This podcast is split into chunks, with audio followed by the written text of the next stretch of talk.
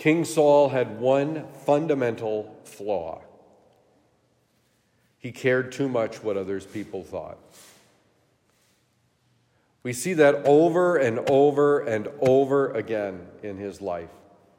He cared too much what other people thought. And that flaw really ultimately cost him just about everything. We see it in today's reading.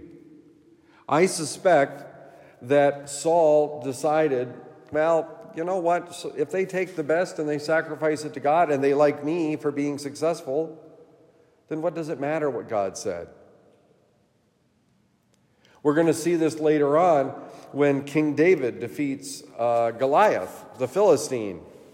And the women sing this silly song that doesn't make much sense to me, but it really got under Saul's skin because Saul was given credit for slaying thousands, and David was given credit for slaying tens of thousands.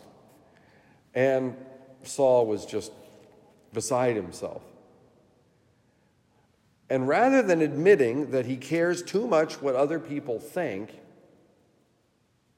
he goes out to kill David. He goes out and does horrible, evil things. He chases David all over the place to kill him. But even worse than that, he's rejected by God as king. Now, deep inside of us, I suspect, if it's not the same problem as Saul, we probably have something in us that we're always struggling against in order to do the right thing.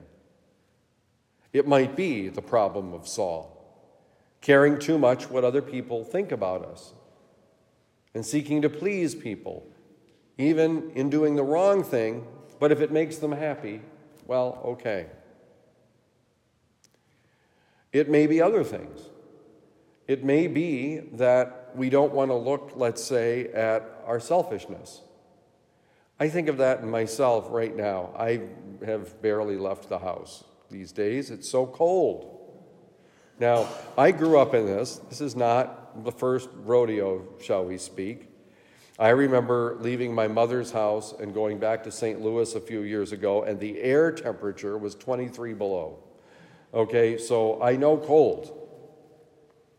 But does my knowledge of cold and my unwillingness to leave the house spur me on to action for those that don't have my blessings? I can't imagine what it's like to have uncertainty in housing in this weather. I can't. It should spur me to do something. But does it really? I think there's a deeper fundamental flaw, though, that we need to kind of grapple with in our own lives in terms of the gospel. Do we really believe that God is God? or one very smart person among many with whom we could disagree if it didn't suit us. See, because that's really what's going on here. God was very clear to Saul what he was supposed to do. And what he allowed his men to do was not allowed. It was not allowed. We do that, at least I know I do. I shouldn't speak for you, I don't know. But I know that one of the challenges I can have is this doesn't make much sense. What was God thinking? As if somehow I know better than God. I think this is a uniquely American problem. I think it is a first world problem that somehow we know better than God. Such is a challenge in our lives. But we see what happens when we don't really place ourselves in the presence of God and identify God for who He is. We can be rejected. Or at the very least, our actions can be rejected. We're not God's anointed. By the way, I'll give you, even though his life was far from perfect, as we know, when King David before he was King David, had the chance to kill Saul, he didn't. because Saul was the Lord's anointed. That's what God told him. And he said, Who could harm the Lord's anointed without being harmed? Now, David's going to have his other problems. Don't, don't misunderstand me. But it does challenge me, at least today, to think do I really believe that God is God? When God tells me to love Him and to love my neighbor, do I really take that seriously?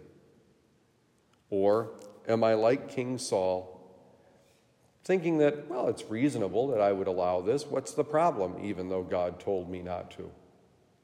Let us ask the Lord for the grace to follow Him as His disciples wherever He leads.